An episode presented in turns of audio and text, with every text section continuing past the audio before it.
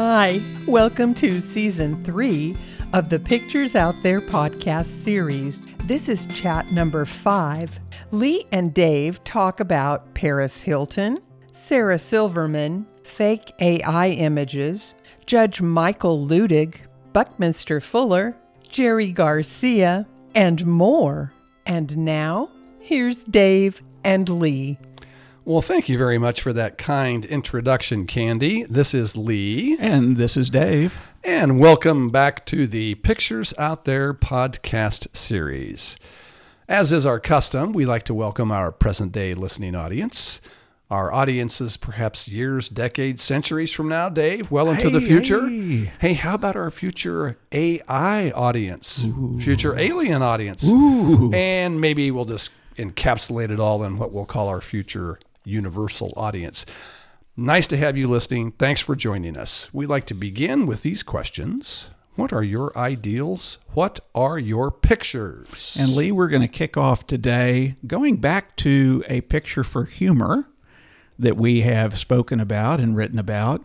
The picture for humor that we had basically said each of us own what we think is humorous mm-hmm. about us. Mm-hmm. You know, we've talked about how uh, our society here in 2023 has gotten better and better about understanding physical boundaries with Yes. each other and that we each own the boundaries for physicality with us and and uh, other people can't force us to give up those boundaries or what have you. And humor we humor we've said the same thing um, I own what I find humorous about myself. And if there are some things that I don't think are very funny about me, it's not okay and it's not a picture that other people would make fun of that. Yes. And we relate that to comedians, you know, very public displays of comedy and all of that. So we came across a very interesting story uh, that is relatively recent that relates to uh, humor and what is humor and what is not. It's a story about comedian Sarah Silverman uh, and insights that she learned about humor from telling a bad joke publicly about a public figure and influencer, Paris Hilton. Now, here's the account from the Today Show website. 14 years ago in 2009, Silverman made Hilton, then largely known for being a reality star and hotel heiress, the butt of her monologue at an award show. Hilton was about to head to jail for a short stint regarding an alcohol related driving offense and was in the audience when Silverman made her jokes. Paris Hilton is going to jail, Silverman said at the time, and the audience proceeded to roar in delight. Mm-hmm. Silverman continued with some crude comments about how Hilton might be made comfortable behind bars. Four years later, Silverman was promoting her book, The Bedwetter Stories of Courage, Redemption, and Pee, and told an audience that what made the joke so awful was the way the audience responded and the camera focused on Hilton. But, she added, I wasn't going to abandon ship in the middle of the joke. Lee, hmm. we're going to pause here and just talk about that moment and how often those of us, uh, it, it certainly has happened to me, Oh. where in the middle of something Yes. that you think is funny, Yes. that you think will not offend, you share a joke or do something to somebody who is there, and you can see on their face that this is a misstep, but you kind of feel like you're already in. You're in it, and you have to go ahead and finish. Finish it. You can't hit the eject button in time. It's happened to me so many times. Yeah. You get to the middle of something and go, oh boy, this isn't going to go well, but there's just something that prevents you from stopping. Yeah. Yeah, even Yeah. though you would desperately like to, because you understand there are going to be negative implications around it. Yeah, and so this is really kind of the first part of this this story that we're sharing here, Yep. where yeah, we've all had this happen, and so the story continues, Lee. So let's fast forward to the first week of March 2021, 12 years after the original incident. Paris Hilton revisited the humiliation on her podcast, discussing the incident with her sister Nikki. Quote, What Sarah Silverman did was so disgusting, so cruel, and so mean. I was so shocked and surprised because I'd actually met her a few years before when I was at an event and she couldn't have been nicer. So sweet. I knew I was about to check myself into jail in a couple of hours, so I was trying to be brave. To sit in the audience with her just literally publicly humiliating me, being so mean, so cruel about my prison time, I was sitting there wanting to die. I was trying to hold back my tears so hard. I had tears welling in my eyes. I wanted to run out of the entire room, but I was just trying to be strong and sit there. And the whole audience is laughing, and she would not stop. It was so painful. Again, pausing here for a moment.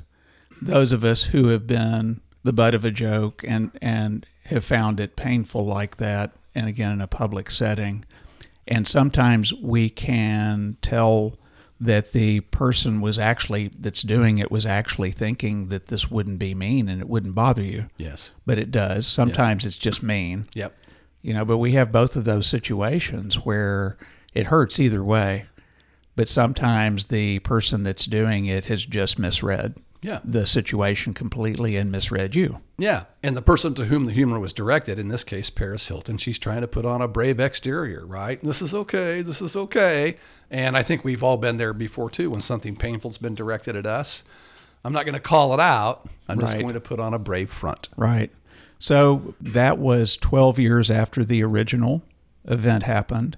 So Silverman, two days after Paris Hilton indicated this on her podcast, she has her own podcast, the Sarah Silverman podcast, and she responded two days later on this and said that she had written to Hilton shortly after the broadcast to apologize, but, quote, I never heard back. I certainly wouldn't expect to anyway. But on her podcast the other day, she said she never heard from me, which just bums me out because I guess it never got to her. I don't know how that happened. I'm just real sorry my note didn't get to her because I really meant it. Silverman added, So here I am, 14 years later, telling you, Paris, that I am really sorry. I was then, and I am much more completely and with more understanding, I think, now. I can't imagine what you were going through at that time. She noted that her, quote, understanding of humanity through the lens of my work as a comedian had not yet merged at that time. Silverman said, Comedy is not evergreen. We can't change the past, so what's crucial is that we change with the times. Paris, I hope that you accept my apology and I hope that you feel my remorse. I felt it the second I saw your face that night. It feels terrible to know that you've hurt someone, and it's important to make it right, so I hope this does that.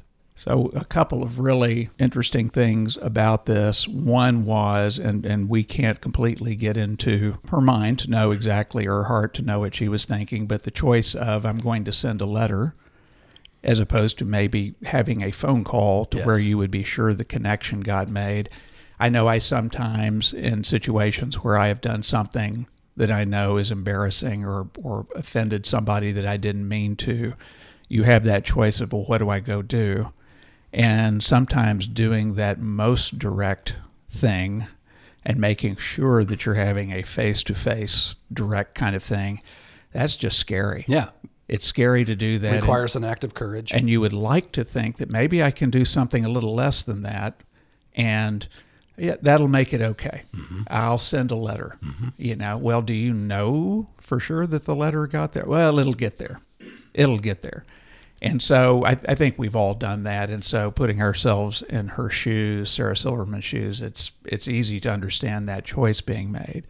And then imagine hearing 12 years later that this event has been an on your letter didn't get there and has been this ongoing source of pain. yes. And her response, which is incredibly brave, Sarah Silverman's to put herself out there publicly and apologize in the way that she did. Mm-hmm. I just have the feeling, again, I don't know her, but I have the feeling that probably this has been in the background haunting her a little bit. And it, again, has probably been very influential in her looking at humor and comedy mm-hmm. in a different way now Yes. than she did back then. And so the uh, the deal of comedy is not evergreen, and accepting the apology just very moving. Yeah. So Hilton then very quickly. This is amazing to me. Imagine carrying this around with you, this pain that's been inflicted on you by somebody, and you're carrying that around for All these years. all these years. Hilton then accepted Silverman's apology. Quote, She was so genuine and so sweet, and it really moved me. Hilton said this in a special 10 minute This is Paris podcast that was devoted purely to the apology. Yes. I felt emotional hearing it, and I could tell that she really did mean what she said when she was apologizing. Thank you.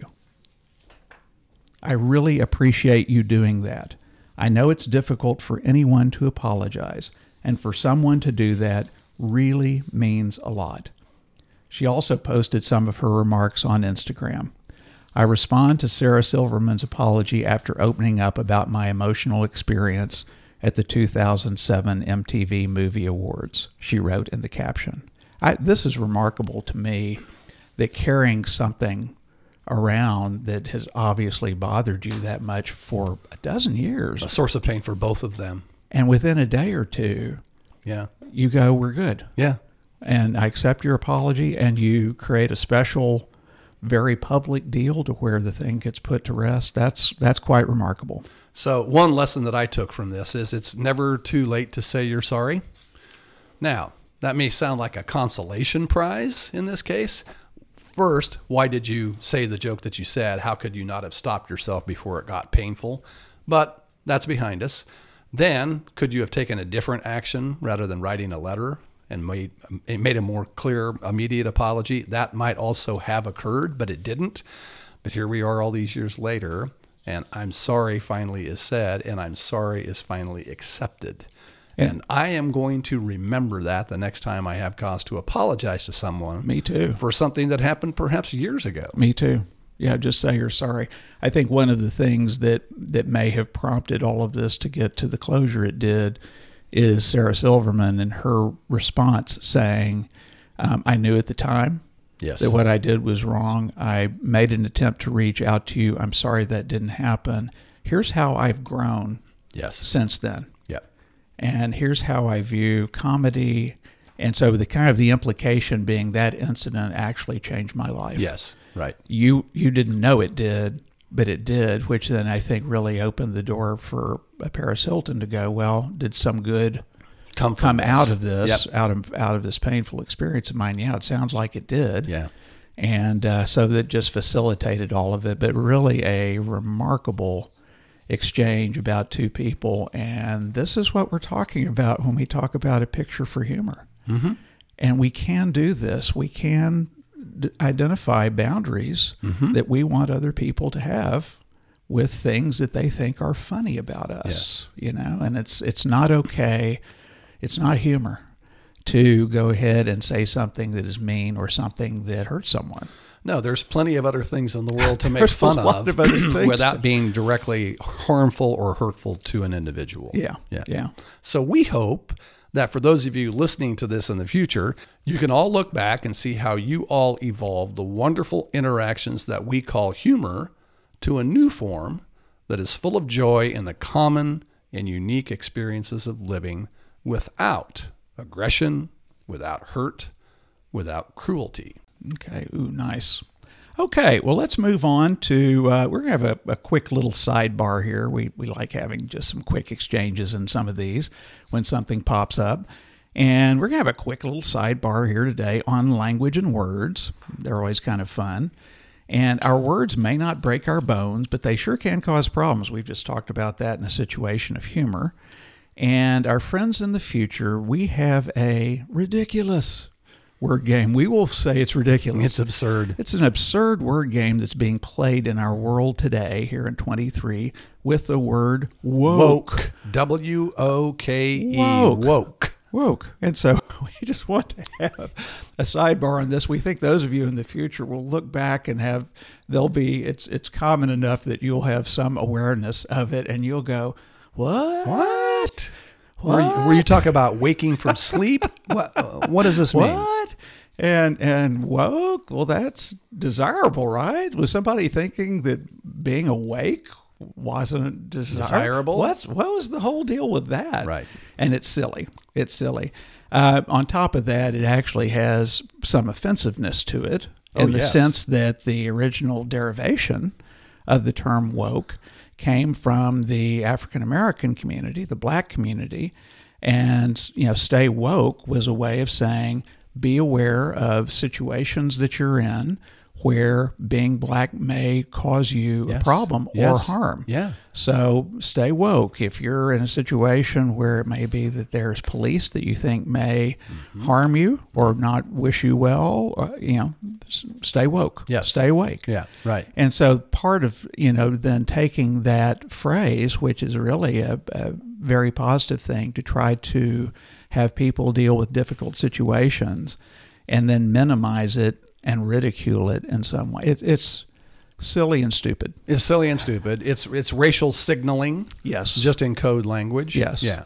So does the derivation and use of that phrase not make good sense given our nation's issues with racial discrimination? Yeah. There's a question for you. yeah. Stay Yeah. stay woke. Stay woke. Makes sense. yeah. In the original It sure does. term that it means. Yeah. Yeah. Absolutely. Uh, is the war on woke, do you think, winding down? Thankfully, it seems to be. Uh, there are some polls that have come out recently where it seems like a majority of people don't think of themselves as unwoke, Unwoke.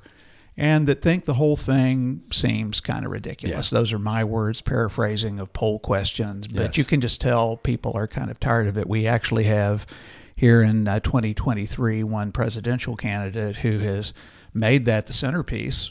Really, of his whole campaign, and his campaign is thankfully going down the drain Yes. Because people are kind of going now. I, we're we don't have any interest in that, or we have a very negative reaction to your doing that. Move on. Yes. Uh, He is not choosing to move on, but that's another story. Well, he may ride that that word all the way down to defeat. yes. Yeah. Yeah. So let's talk about an advanced intelligence picture. Ah, we love that, don't we? So let's talk about what are known as deep fakes, deep fakes through the abuse of AI. And there are a number of political risks associated with this for the upcoming elections in the United States in the year 2024. Misinformation in general is prevalent. Yeah. And this is not new to the political landscape. It's been happening since there were elections for office, right? Right. Right. But what is perhaps a little new about this is the ability to do it in seconds and have it distributed ubiquitously and frequently, right?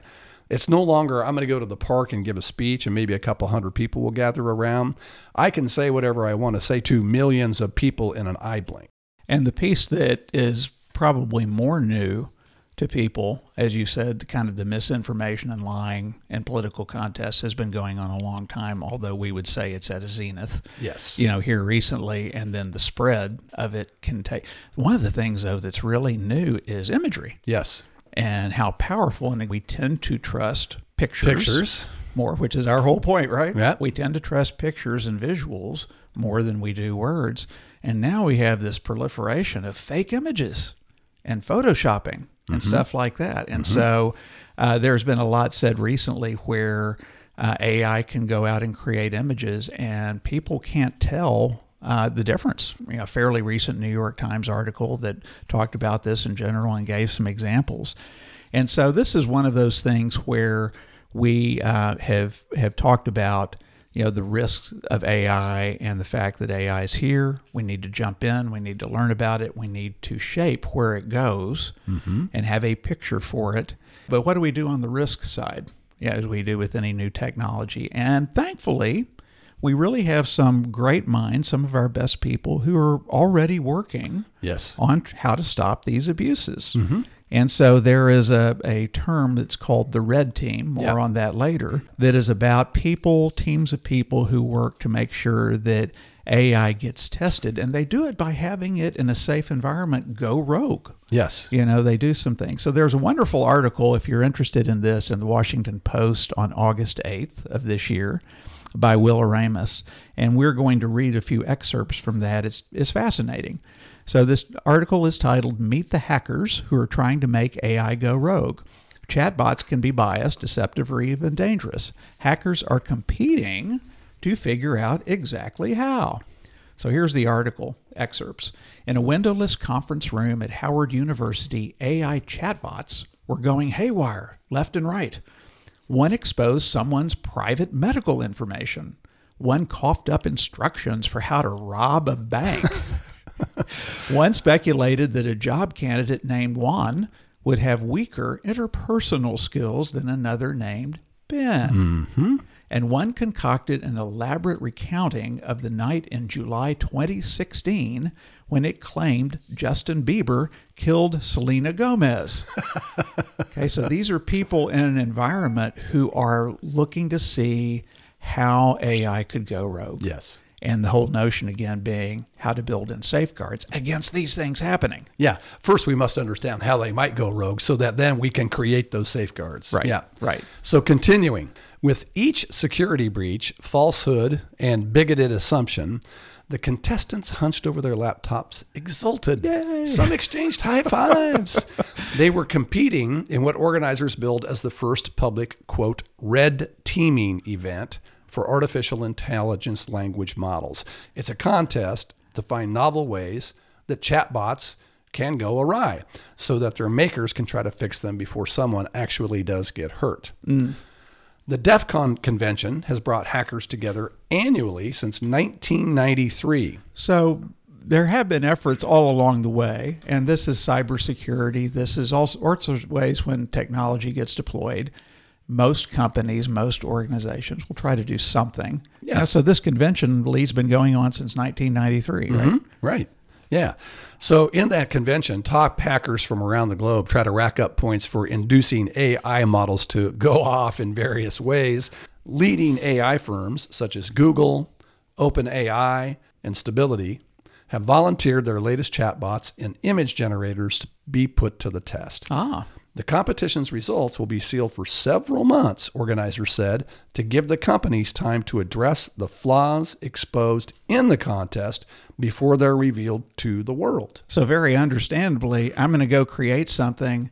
I want to have somebody test it before it goes public. I mean, it's like if you Yeah. if you write something, Yeah. I, you'd like to have somebody edit it. Yes. Check it, look at it before Before it you publish out it to the whole world. Yeah. yeah. So this cycle is already present and is being established with AI type type solutions. Yeah. Interesting. Absolutely.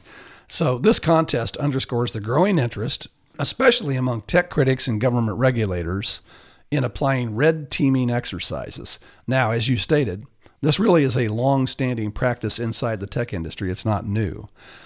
They're applying these red teaming exercises to cutting edge AI systems like OpenAI's ChatGPT language model. And the thinking is that these generative systems are so opaque in their workings and so wide ranging in their potential applications that they are likely to be exploited. Yes, exploited in surprising ways. Now this was really interesting to me and Lee in the article here. The phrase red team, as they point out in the article, originated in Cold War military exercises with the red team representing the Soviet Union in simulations. And this is according to political scientist Micah Zenko's 2015 history of the practice, if you're interested.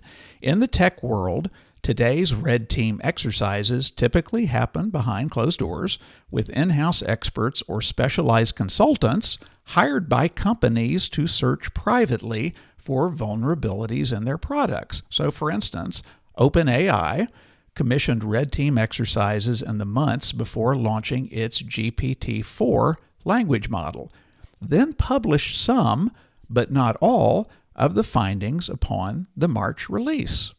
Google, a few months ago, hailed its own red teams as central to its efforts to keep AI systems safe. Yes. So that hopefully that is some degree of reassuring to people who have the concern, a very valid concern about what are the risks here, that at least you have companies who are not trying to just send crap out into the world. They're mm-hmm. trying to test their products and make sure that they're doing all the good things that they're hoping to do and none of the bad, right? So I have a colleague in my work who is an expert in cybersecurity, and he teaches graduate students in information technology. And once a month, perhaps twice a month, in a safe, simulated fashion, they do what my friend Blake says break stuff. That's what they try to do. They try to hack.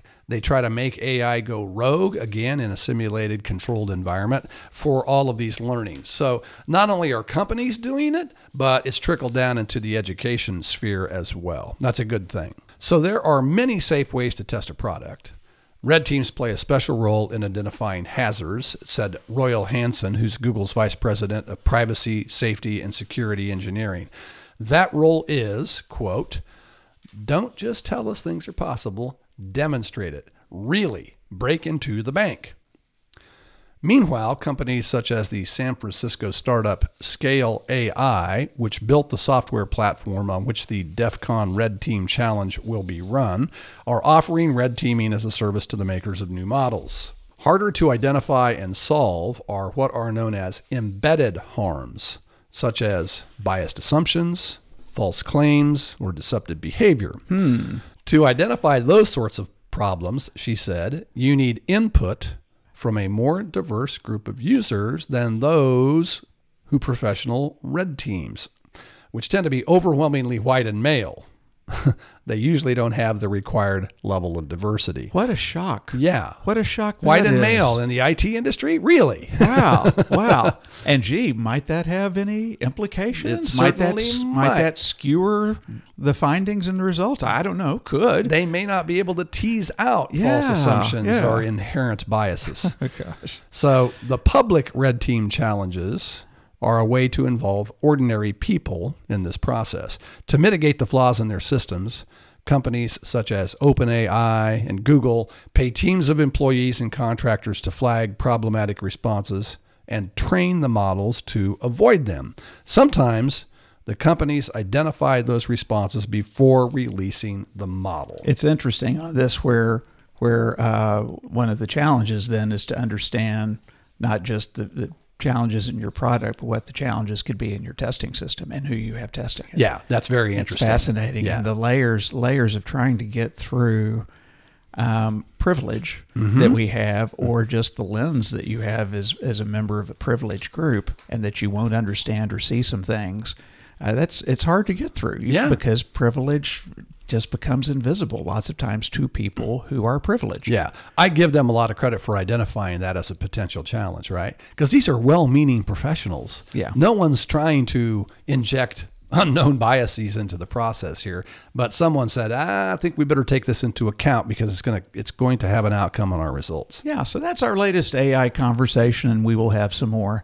We thought we would turn to a current event here in 2023, and we've talked a lot about moving from fear to courage.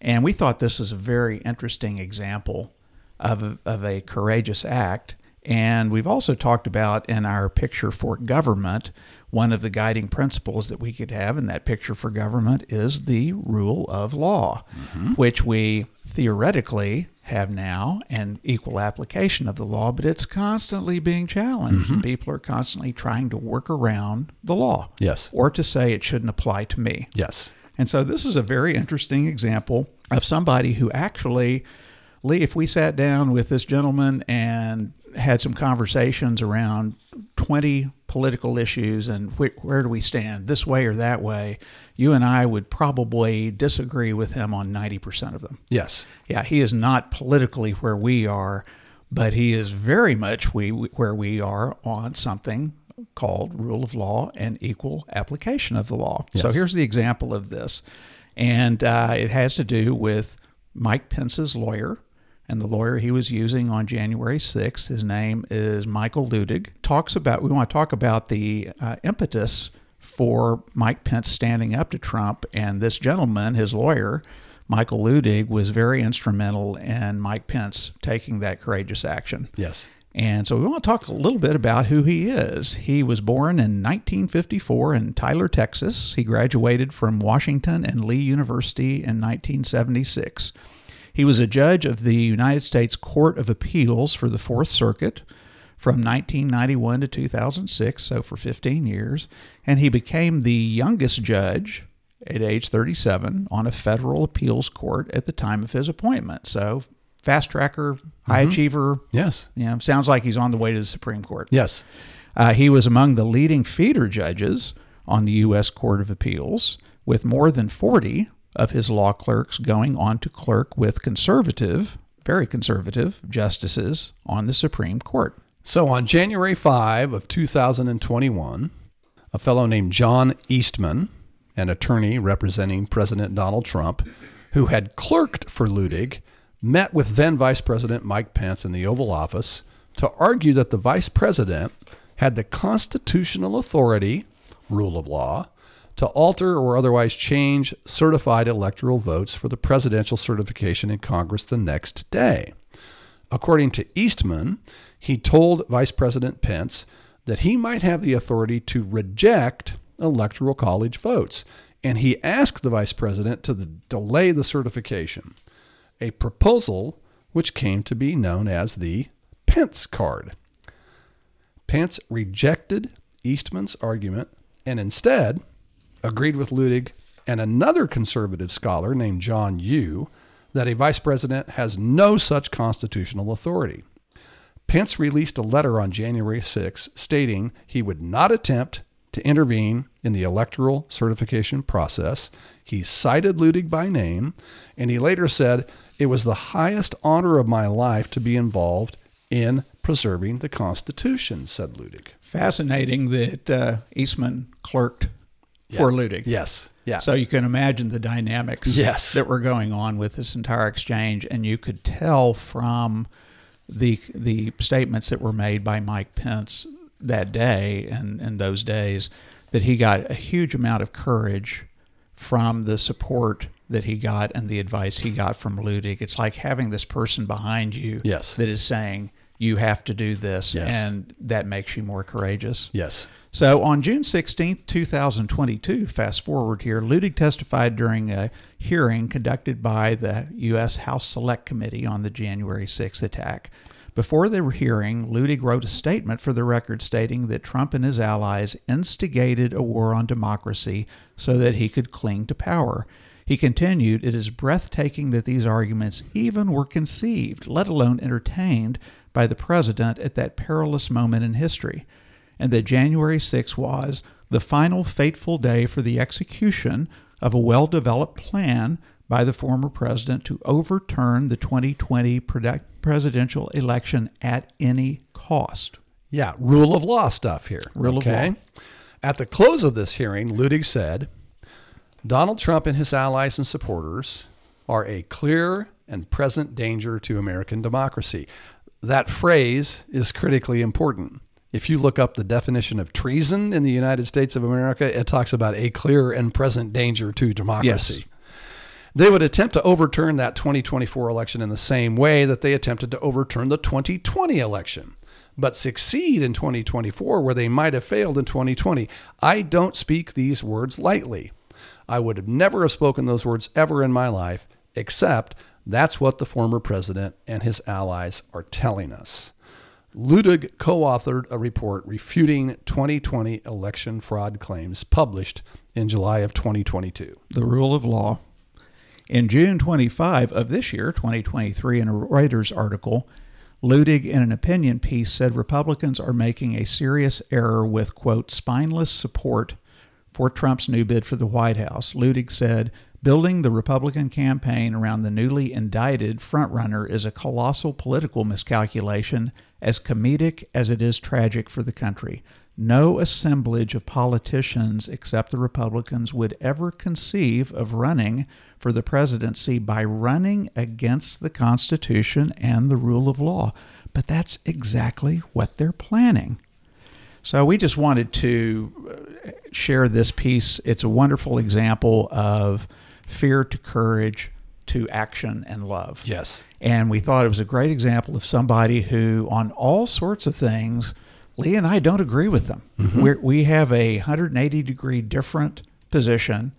On this particular thing, boy, we're lined up with him. And the act of courage that he displayed, mm-hmm. we applaud. Yes. Yeah, just beautifully done. And you might ask, well, where is love in that? Right? Is that a reasonable question to ask? Yeah. Well, maybe it wasn't love for another individual, but it was love for the systems and the institutions that have served us so well for 250 years. And love for the law. Love for the law. Yeah. So let's move on now and chat about pictures and their power, the value of debating the past and the present versus creating a picture for the future. As it's been said, you never change things by fighting the existing reality. To change something, you have to build a new model that makes the existing model obsolete. That's a quotation from the American architect and futurist named Buckminster Fuller. That's That's fa- one of the powers of pictures. That's a fascinating thing to think about and in change or when any person, group, organization is considering change. What do I need to do? Do I need to just kind of move a little bit here or do I really need to change up everything? Everything. And Can we tweak it here? Yeah. No, maybe we better start from scratch. And we would say, realistically, we do both. We right? do. Realistically, there are some times where you just look at the scenario and say, I can't change everything right now Right. with this. And so you opt for incremental changes. But the point being, if you really want to make a leap change, a significant change, lots of times you just have to start over, have to have a blank sheet of paper. Yes. So we thought we had a wonderful example of this. it's a terrific example. And we've talked in an earlier podcast this season about the movie Barbie. And there was a wonderful exchange that happened with Margot Robbie and Greta Gerwig, who created the Barbie movie, with an interviewer that we witnessed. And so when the two of them were asked by an interviewer if there was anything that the movie studio or Mattel or anybody else in advance didn't like about what was going to be in the movie. And by the way, Mattel owns the Barbie franchise. Yeah, yeah. And so they they person kind of said, "Gosh, was there anything that any of them didn't like?" And if you have a chance ever to see this exchange, Yes. it's, it's just wonderful to see because uh, Margot Robbie and Greta Gerwig both smile and kind of look at each other, and there's this pause for three or four seconds, and then I think one of them says, I think Margot Robbie said, "Well, there were a hundred things. that people didn't like or weren't sure about that were going to be in the movie." And then they say a fascinating thing. That actually made it easier to sell them on the movie than if there were just two or three things they didn't like or weren't sure about. So you have this image of Yep. people going, "Ah." Yeah. So that's that's incremental tweaks versus let's just blow it all up and start on a new model. If if you all have ever had that, I I know professionally I had one time, uh, one of uh, the people in my organization present. Uh, and uh, the year's program it was an annual program that we did, and it got changed a little bit every year. And they kind of came in one day to the conference room and sat down for the presentation, and what they presented was completely different than anything we had done before and uh, it was I was the one who was going to approve it or say this wasn't okay. And I remember having this exact moment that they're describing, and I ended up going, "Yeah, Yeah. okay, why not? Yeah. I'm not going to go tell you to change this one little thing in what you presented because there's 90 things that are different." right. And so it actually sometimes just makes it easier than I needed to go tell somebody, hey, this is what we're doing. It's pretty different. And they mm-hmm. kind of went, okay, I trust you. Yep. Yeah, let's go do it. Yep. So there really is power in having a picture that is drawn from a blank sheet of paper where you're not beholden to the images, the models of today, and you say, what should this really be? Yes. you know, and it's all new and unfamiliar. So, uh, overwhelmed with the unfamiliar of a blank sheet of paper uh, in a picture, we're actually often more comfortable jumping into that than dealing with a tweak or two of change from the present, where there's just one or two new things and we can pinpoint and focus on them as making us uncomfortable. Right. Yeah, sometimes that's actually easier. Seems counterintuitive. It is counterintuitive, but rather than try to find one or two little things, just go, let's blow it all up and start from scratch. Exactly. Yeah. So next we have our picture for equality. Hmm. It's a picture that comes from a blank piece of paper. It is not representative of some piecemeal little tweak. Nope. And we call it the equalist movement. Equality for all. the equalist movement. Remember, let's all breathe deeply and calmly here. This is going to be a calm and thoughtful exploration. okay? Equality, inequality. Oh. When we get to the end of this perhaps challenging chat, we're going to ask a simple question. That question will be Are you an equalist? Or are you a castist? Or an inequalist? I haven't heard those phrases before. Yeah, stay are tuned. t- are you going to tell us? Are we going to talk about what they mean? Stay tuned. Okay. An equalist believes in the equal value and worth of every human, regardless of race, regardless of culture, gender, identity, age, religion, physical characteristics, spiritual qualities, actions they may have taken in their lives, or anything else. Anything else? Every human being is always of equal worth and value at any and every point in time. Hmm. Okay? Now, on the heels of our discussion about Judge Luttig and his support of Vice President Pence, equalists also believe in equal justice before the law, equal application of the law. Now, anyone who is not an equalist is either an inequalist or perhaps a casteist. Ooh, those things don't sound good. You know, but if you're either an equalist or you're one of those others, and Right. we'll we'll talk about that. So, so how might this work in terms of the law? And we want to hit that real quickly, and then we'll move on to some other aspects. But we've just talked about the rule of law. So, first of all, you do have to start. We believe in a belief in the equal worth and value of every human. And then you go and you established equitable laws mm-hmm. that reflect that equal value and mm-hmm. worth. Then you go equitably apply, Apply those laws. laws. Yeah. You justly then handle any breaking of those laws. And we would uh, also say, going to a picture that we've shared about justice and penance, that you do that with a penance approach. Once penance has been done, you now again view this person or continue to view this person with compassion and forgiveness. And then throughout the justice and penance process, ah, so even while they are making up for Yes. Breaking the law or what they've done. Yep. And also afterwards, that person has equal, worth, worth. and value as everyone's. And somebody may go, wait, wait, wait a minute. Really? So somebody who may be incarcerated and or who has done A criminal. they have equal worth Yeah. and value. Yes. yes, they do. They do. Uh-huh. They That's the equal- equalist viewpoint. that's the equalist viewpoint. So castus, that that term doesn't really roll off the tongue too much. It's if you believe if you believe in a caste system, Right. Okay, castist we're calling it, and inequalist that one doesn't roll off either. Non-equalist, you know, unequalist, whatever it may be. They come in an endless form. Uh, variety of forms and permutations. So somebody may be an inequalist, related to uh, race, gender, wealth, Wealth. religion, or spirituality, all of those things that Lee mentioned, you know, and they may have an element of prejudice or discrimination in the actions they take with people. Yeah. So, what about addictions to gaining or maintaining power once we acquire it? How about addictions to money and to materialism? Someone cannot be a true equalist if they possess those addictions. Wait, wait, wait. If I just want to go Pile up a bunch pile of up money. a bunch of money and and I'm we're in a capitalist system and I just want to have more than other people and I could never spend it all, but I just I just want to have more and it's okay that other people don't. I'm I can't be an equalist. No. No.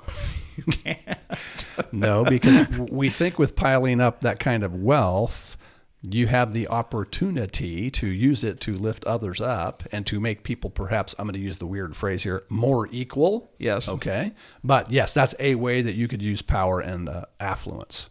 An equalist society may decide to equally share all money, material, and other resources. Or it may decide that everyone should have the minimum of those things that are required for a sustainable and satisfying life. But beyond that, people may pursue having more for themselves as they wish, within limits that don't harm society as a whole. Lee, we've got a lot of uh, terms that that are used to inspire fear in people to keep them away, and one of the one of the terms is socialist. Yes. socialist, Marxist, communist. Right. These phrases that get used.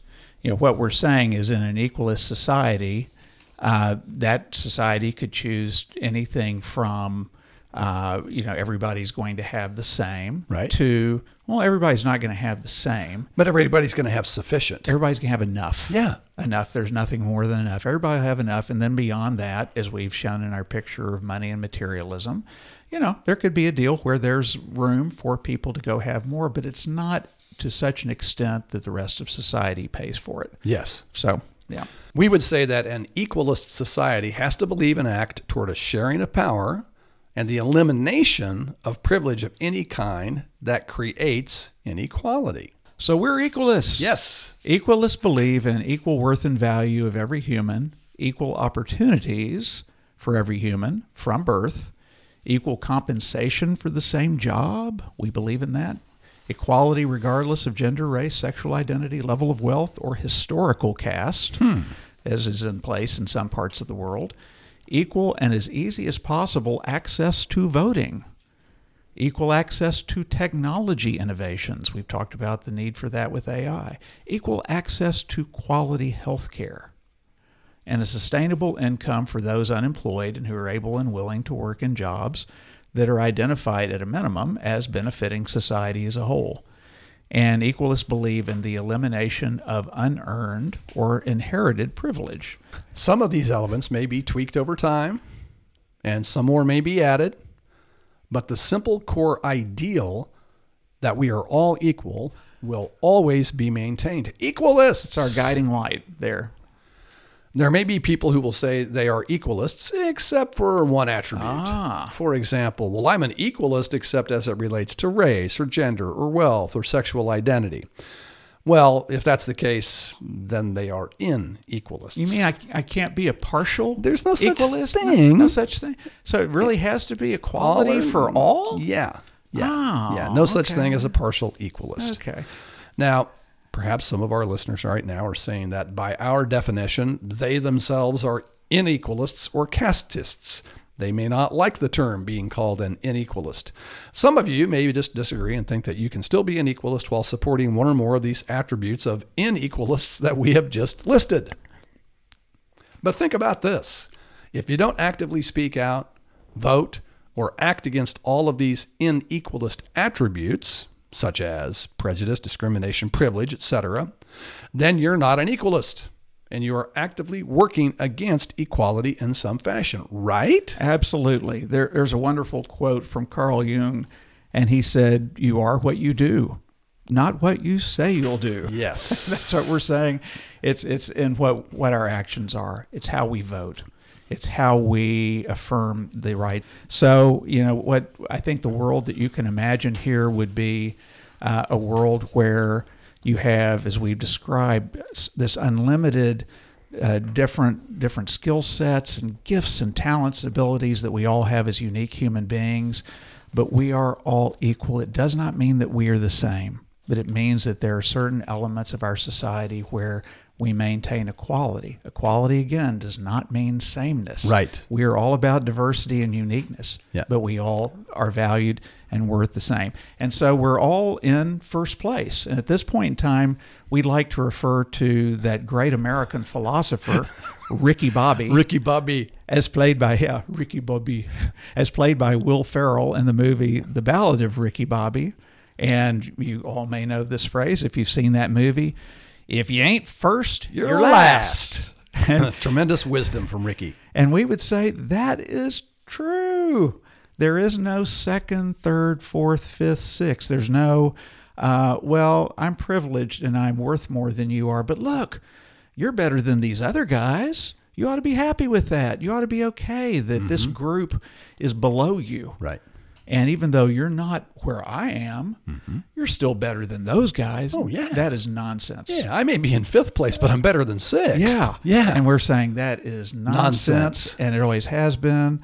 And we would say, please listen to the words of Ricky Bobby. yeah. If, you, ain't, first, you're, you're last. last. Everybody needs to be first. If you're not an equalist, you're an inequalist. Yeah, Plain yeah. and simple. Yeah. And so, per the thought of Buckminster Fuller and with the insights from Greta Gerwig and Margot Robbie fresh in our minds, the United States and our planet need a new model. In the United States, we need no Democrats, no Republicans, no independents. In American political parlance, we need something new that creates a global call for a new order, a new order of true equality for all. And we're taglining that the equalist, Equalist movement. movement. Yeah. Now, what you did not hear in there is that can we just tweak the current system of Democrat and ah. Republican? No, we cannot. We've been tweaking this baby For 200 and something human, years. hu- yeah, and, and beyond that And beyond globally that. for human history. So, what Yeah. we're saying very, very vehemently is it needs to be blown up and started over. Okay. perfect. Yep. Here's a quote about social responsibility, again from another terrific uh, philosopher, the late Jerry Garcia of the Grateful Dead. Love this quote. He said, Someone has to do something. it's just incredibly pathetic. It has to be us. he was saying that while he was participating in an effort to fight climate change, Yes. and, and somebody asked him, "Well, why are you? Why are you?" And that was Somebody's got to do something. It's pathetic that it's us, And if, but some, it's on us. if somebody wants to look at Lee and me and go, equality for all in the equalist movement, well, what are your qualifications for Yeah. doing that? And all again, the ridiculous complexity and chaos that people try to throw Mm-hmm. at a picture, at a new idea to stop it from happening. And we are saying we're going to ignore all of that. Yeah. It's a simple idea.